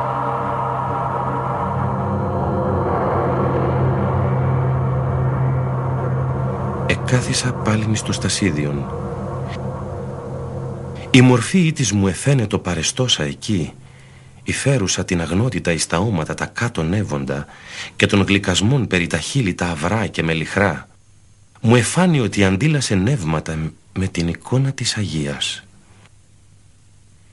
Μου εφάνει ότι τα χείλη της εψιθύριζον οικεσίαν και το βλέμμα της εικόνος ένευε συγκατάθεσιν. Ήπνος τότε με κατέλαβεν εις το στασίδιον όπου εκαθήμην. Ο ύπνος ήτο ανεφωνήρων. Όλα τα όνειρα του τα είχε να φερέσει η εγρήγορσης. Μόνον ενδομήχος εις το βάθος της συνειδήσεώς μου μία φωνή ή της ομοίαζε με χρησμόν η αμυδρός να ψιθυρίζει. Είπα γεανίατε, ο πόνος θα είναι η ζωή σου.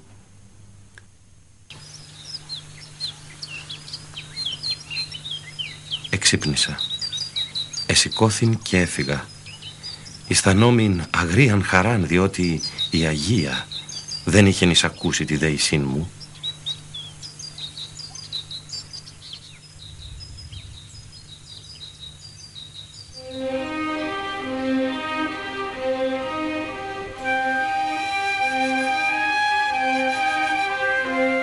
Η Σελήνη και η Σελινοφεγγής Νίξ διαπερνούν το έργο του Παπαδιαμάντη.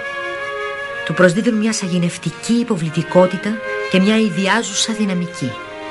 Η Σελήνη τελικά αναλαμβάνει σχεδόν πρωταγωνιστικό ρόλο στην ανάπτυξη της αφήγησης του Παπαδιαμάντη, που καθίσταται ονειρική, μαγική και εξόχως ποιητική. Έτσι ακριβώς είναι όπως τα περιγράφουν. Πάρα πολύ όμορφα. Ε, η σελήνη βρίσκεται πραγματικά ε, στο κέντρο πάντα. Αλλά και ο ουρανός όμως. Ουρανέ, να ακούσουμε την μπαλάντα του μακρινέ, Πώς να δεχτώ άλλη αγκαλιά στη στοργή Πώς να δεχτώ μάνα μου είναι η γη Πώς να αρνηθώ τη ζωή Αχ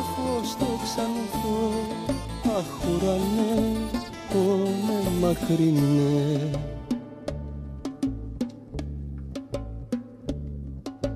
Κάθε δίληνο κοιτώ τον ουρανό, το γάλανο και ακούω μια φωνή, καμπάνα γιορτινή να με παρακινεί Κάθε Κυριακή μου λέει να πάω εκεί, εκεί, εκεί που χτίζουνε φωλιά, αλόκοτα πουλιά, στο ήλιο τα σκαλιά. Ουρανέ, όχι δεν θα πω το ναι. Ουρανέ, φίλε μακρινέ Πώς να δεχτώ άλλη αγκαλιά στη στοργή. Πώς να δεχτώ μάνα μου είναι η γη.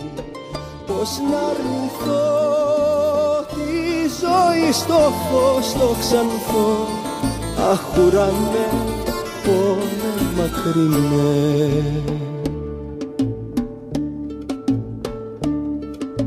Κάθε δίληνο κοιτώ τον ουρανό, το γάλανο και μια φωνή τρελή σαν χάδι και απειλή κοντά της με καλεί.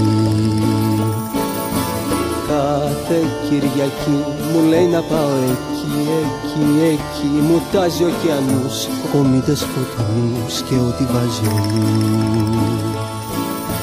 Ουρανέ, όχι δεν θα πω το ναι. Ουρανέ, φίλε μακρινέ. Πώς να δεχτώ άλλη αγκαλιά στη στοργή. Πώς να δεχτώ μάνα μου είναι η γη Πώς να αρνηθώ τη ζωή στο φως το ξανθώ Αχ ουρανέ, πόνε μακρινέ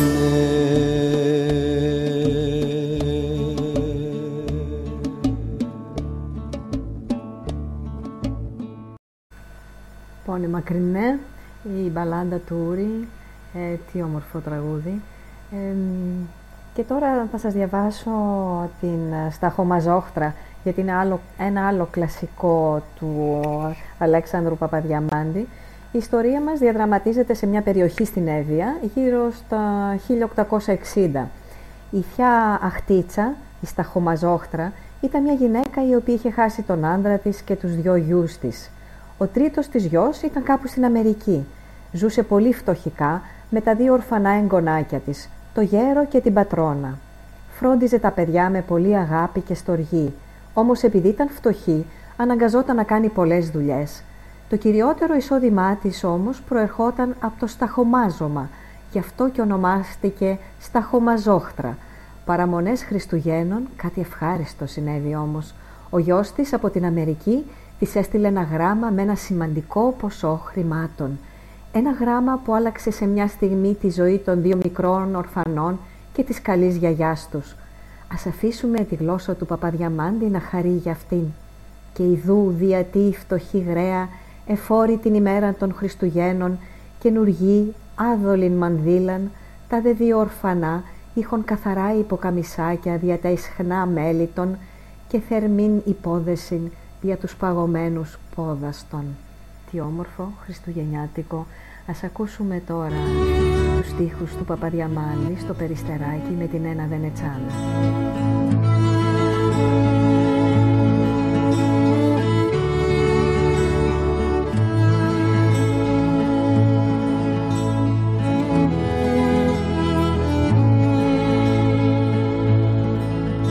Πού πας περιστεράκι μου να φτιάσεις τη φωλιά σου.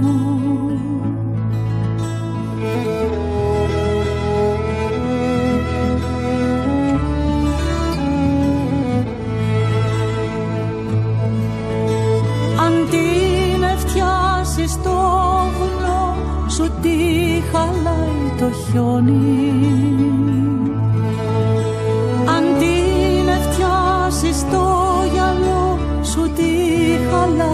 το κύμα Πού πας περιστεράκι μου να φτιάσεις τη φωλιά σου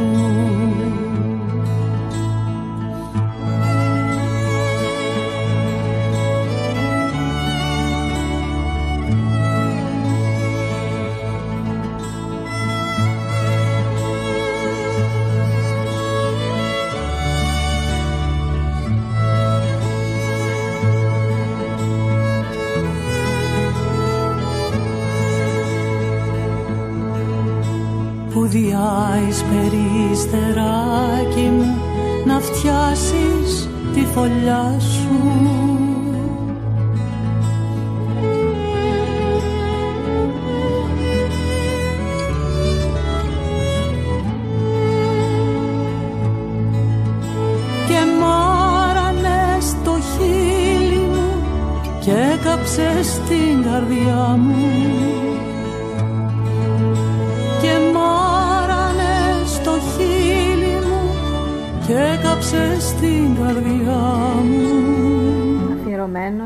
στην αγαπητή κυρία Αμαλία. περιστεράκι μου να φτιάσεις τη φωλιά σου που πας περιστεράκι μου να φτιάσεις τη φωλιά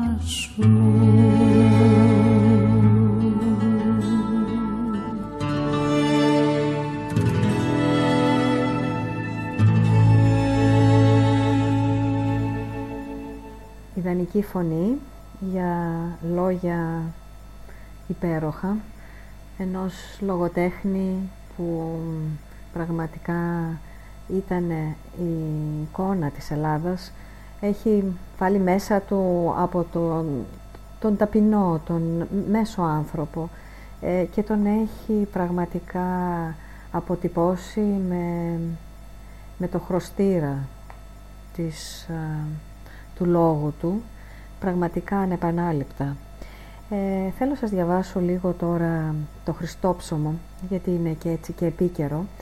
Ε, ήταν λοιπόν ο καπετάν Καντάκης, που ήταν 7 χρόνια παντρεμένος με τη διαλεχτή, αλλά δυστυχώς παιδιά δεν είχαν κάνει. Εκείνα τα χρόνια βέβαια, σε αυτές τις περιπτώσεις, φτέχτρα ήταν πάντα η γυναίκα και ο ίδιος ο Παπαδιαμάντης άλλωστε το παραδέχεται γράφοντας με όλη του την καλοσύνη για, για τη διαλεχτή «Εις τι έπτεεν αν ήτο στήρα και άτεκνος, δις μετέβη στα λουτρά της εδιψού, πεντάκις της έδωκαν να πει διάφορα τελεσιουργά βότανα εις μάτιν, η γη έμενεν άγωνος. Λέξη για το σπορέα, καμία αμφιβολία για την ποιότητα του σπόρου, μόνη υπεύθυνη διαλεχτή και από γύφτισες πήρε διάφορα θαυματουργά και από καλόγερο υγιασμένων κομβολόγιων, μάταια κάθε προσπάθεια. Κάποια στιγμή η διαλεχτή το πήρε απόφαση, όχι όμως και η πεθερά της η γριά καντάκαινα. Ο γιος της ήταν το μόνο της παιδί και αν δεν γεννούσε η διαλεχτή θα χανιόταν η γενιά. Ε, περίεργον δε ότι πας Έλλην της εποχής μας η ερώτα τον θεωρεί χρέος και υπερτά την ανάγκη τη διαιώνιση του γένους του, λέει ο Παπαδιαμάντης. Κάθε φορά που γερνούσε ο καπετάν Καντάκης από ταξίδι με τη βρατσέρα του και ήταν τολμηρός θαλασσοπόρος, η μητέρα του ήρθε το εις προϋπάντησιν αυτού, τον οδήγησε στον οικίσκοντης, τον ενδιάβαζεν, τον εκατήχη, του έβαζε μαναφούκια και ούτω τον προέπεμπε παρά τη γυναική αυτού. Και δεν έλεγε μόνο τα ελατταώματά της, αλλά τα αυγάτιζε. Δεν είναι το μόνο μαρμάρα του τέστη στήρα η νύφη της. Τούτο δεν ήρκει, αλλά ή το άπαστρη, απασάλωτη, ξετσίποτη και τόσα άλλα.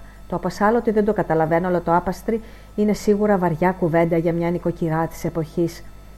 Και ο καπετάν Καντάκης, ξαναμένος από τα λόγια της μάνας του, περνούσε από το καφενείο, έπινεν επτά ή οκτώ ρόμια και με τριπλήν σκοτωδίνην της εκ της θαλάσσης, της εκ της γυναικείας διαβολής και την εκ των ποτών εισήρχε το ίκαδε και βάρβαρε σκηνές συνέβαιναν τότε μεταξύ αυτού και της συζύγου του.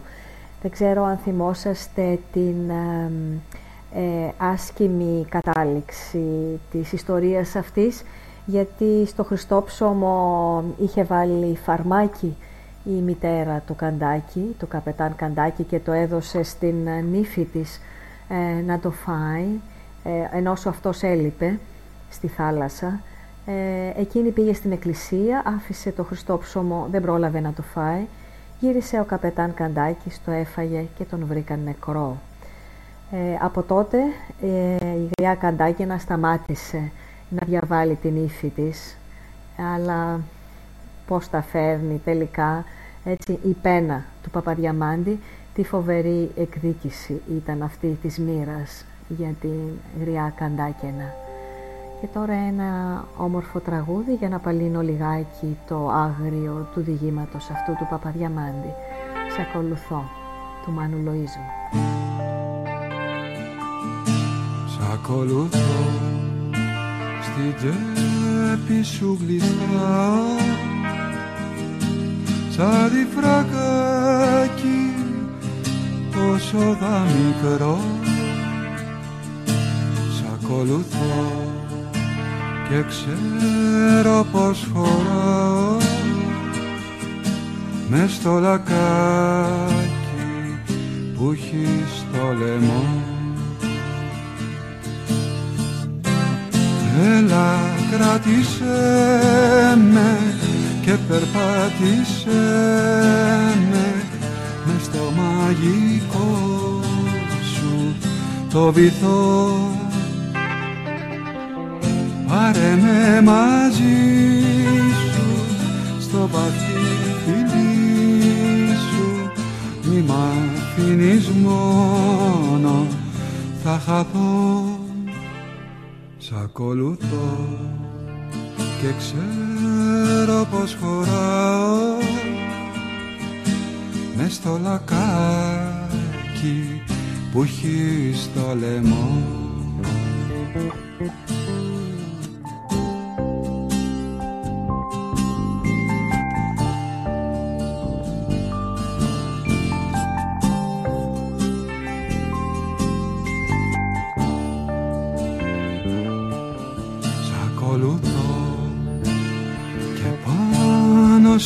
σου κολλάω σαν φανελάκι καλοκαιρινό. Σ' ακολουθώ σ' αγγίζω και πονάω. Κλείνω τα μάτια και σ' ακολουθώ. Έλα κράτησέ με και περπάτησέ με μες στο μαγικό σου το βυθό. Πάρε με μαζί σου στο βαθύ φιλί σου. Μη μ' αφήνεις μόνο θα χαθώ. Σ' ακολουθώ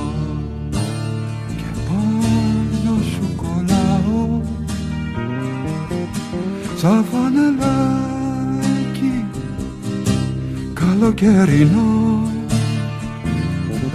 Σ' ακολουθώ σ' αγγίζω και πονάω. Κλείνω τα μάτια και σ' ακολουθώ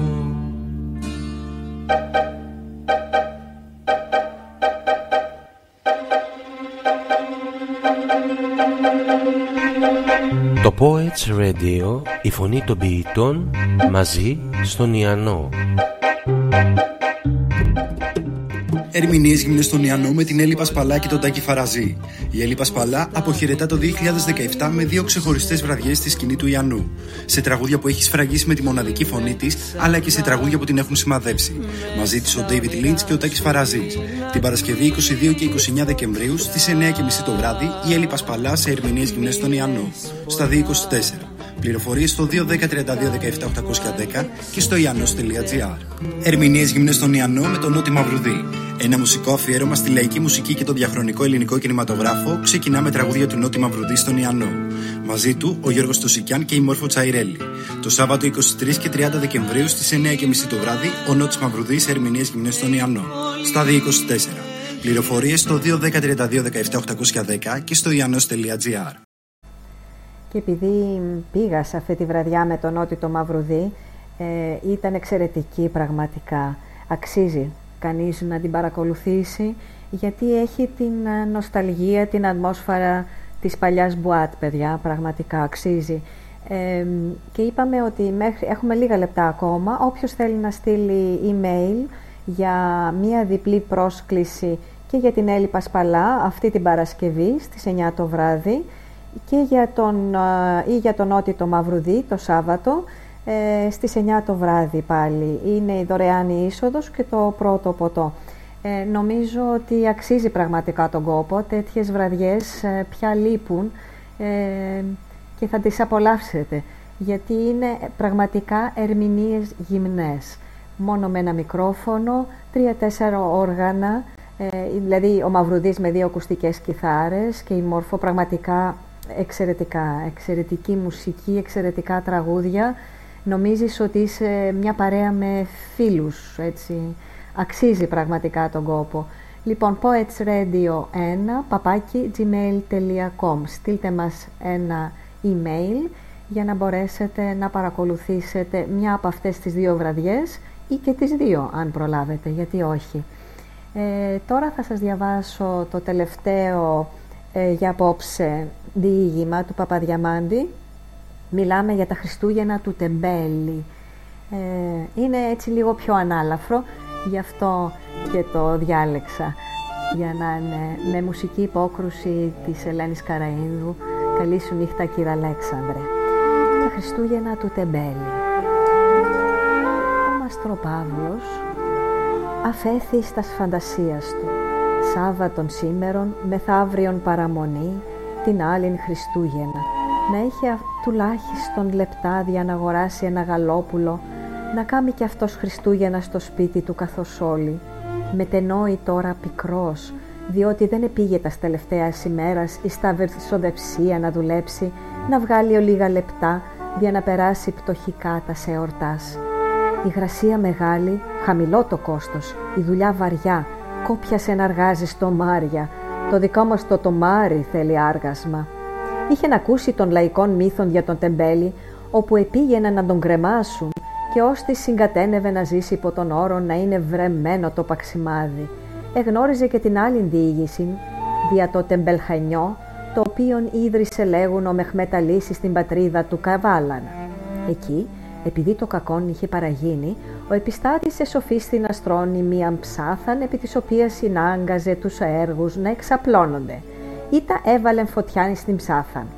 Όποιος σε προτίμα να καεί παρά να σηκωθεί από τη θέση του, ή το σωστό τεμπέλης και δικαιούτο να φάγει δωρεάν το πιλάφι. Όποιος σε σηκώνετο και έφευγε το πυρ, δεν ήταν σωστό τεμπέλης και έχανε τα δικαιώματα. Καλά δηλαδή ε, καταπληκτικός έτσι. Ε, ε, και τόση βαλιάνη, τόση αβέροφη συγκρίες σκέπτεται ο Μαστροπαύλος ε, και κανείς εξ αυτών να μην ιδρύσει παραπλήσιον τι στα Αθήνας. Ε, Μαστροπα... Μαστροπαύλε, είπε πλησιάσα η κυρά Στρατίνα, να έχουμε και καλό ρώτημα. Τι Γάλλος και γαλίζεις και γυαλίζεις και καλό να μόχεις ασίκη μου, γιατί τι έκανε παιδιά ο Μαστροπαύλος, ήταν ένας ε, πιτσιρικάς ο οποίος κουβαλούσε μία γαλοπούλα και επειδή δεν ήξερε τη διεύθυνση του σπιτιού, ε, τον ρώτησε στο δρόμο και ο Μαστροπαύλος πήγαινε βέβαια στο καπηλιό ε, και εκείνος τον έστειλε κατευθείαν στο σπίτι του, στο δικό του σπίτι. Για να δώσει, είπε θα ζητήσεις την κυρία Παύλενε και θα της δώσεις το γαλόπουλο και πραγματικά το παιδί πήγε και έδωσε την γαλοπούλα στο σπίτι του. Και έτσι λοιπόν η κυρία Στρατίνα όμως ε, είπε «Τι Γάλλος και γαλίζεις και γυαλίζεις και καλό να μόχεις ασίκη μου» είδαμε και πάθαμε να σκεπάσουμε το πράγμα, να μην προσβαλθεί το σπίτι. Εκείνος που ήταν δικός του ο Γάλλος ήρθε μεσάνυχτα και φώναζε, έκανε το κακό και μας φοβέριζε όλους. Και η φαμίλια σου, επειδή στον είχε κόψει το Γάλλο μαθές και τον είχε βάλει στο τσουκάλι, βρέθηκε στα στενά κλειδώθηκε μες στην κάμερα και δεν ήξερε τι να κάνει. Είπε και ο κουνιάδος σου, καλό και λεπούρι ήταν κι αυτό, μα θες και πέρασαν η φαμίλια σου όλη την ημέρα κλείδω μανταλωμένη μέσα, από φόβο μην ξαναέλθει εκείνος που έχει το Γάλλο και μας φέρει και την αστυνομία ή τον φόβος να μην προσβαλθεί και εμένα το σπίτι μου. Άλλη φορά τέτοια αστεία να μην τα κάνεις μαστροπαυλάκι, τέτοια προσβολή να λείπει από το σπίτι μου εμένα, τ' άκουσες; Οικούστη από μέσα βραχνός μορμυρισμός ή τα φωνή μικρού παιδίου είπε «Την υγειά σου ματοπάλο τεμπελόκυλο κακέ πατέλα. Τον φάμε το λάλα, να πάλε και εσύ πέντε κι άλλα πέντε δέκα». Προφανώς ήταν μέσα ο φοβερός ο γυναικάδελφος και είχε δασκαλέψει το παιδί να τα φωνάξει αυτά. «Μη στέκεσαι στιγμή μας, τροπαυλέτο μου», είπε η στρατίνα. «Το καλό που σου θέλω. Δρόμο τώρα και μεθαύριο δουλειά, δουλειά». Οικούστη κρότος, ως να εσηκώθη της από μέσα και να πλησίαζε με βαρύ βήμα προς την θύραν. «Δρόμο», επανέλαβε μηχανικός ο Παύλος, συμμορφούμενος εμπράκτος με τη λέξη «Δρόμο και δουλειά». Καλή σου νύχτα κύριε Αλέξανδρε, Ας ακούσουμε αυτό το πολύ όμορφο απόσπασμα με τον Βασίλη Διαμαντόπουλο από το ωραίο ντοκιμαντέρ για τη ζωή του Αλέξανδρου Παπαδιαμάντη στην ΕΡΤ, του Γιάννης Μαραγδί.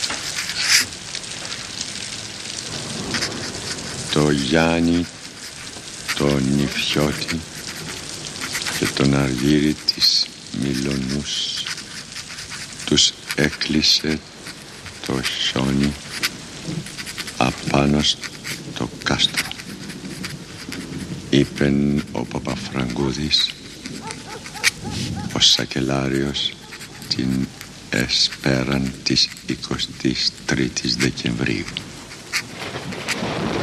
πάνω στο στιβωτό των ανήφορων τα ακούσατε; Τα ακούσατε; Πάνω στο στιβωτόν των ανήφορων. Σας ευχαριστώ πολύ όλους για τη συντροφιά σας απόψε και εντός και εκτός ε, Ελλάδας. Να είστε, να είστε καλά όλοι.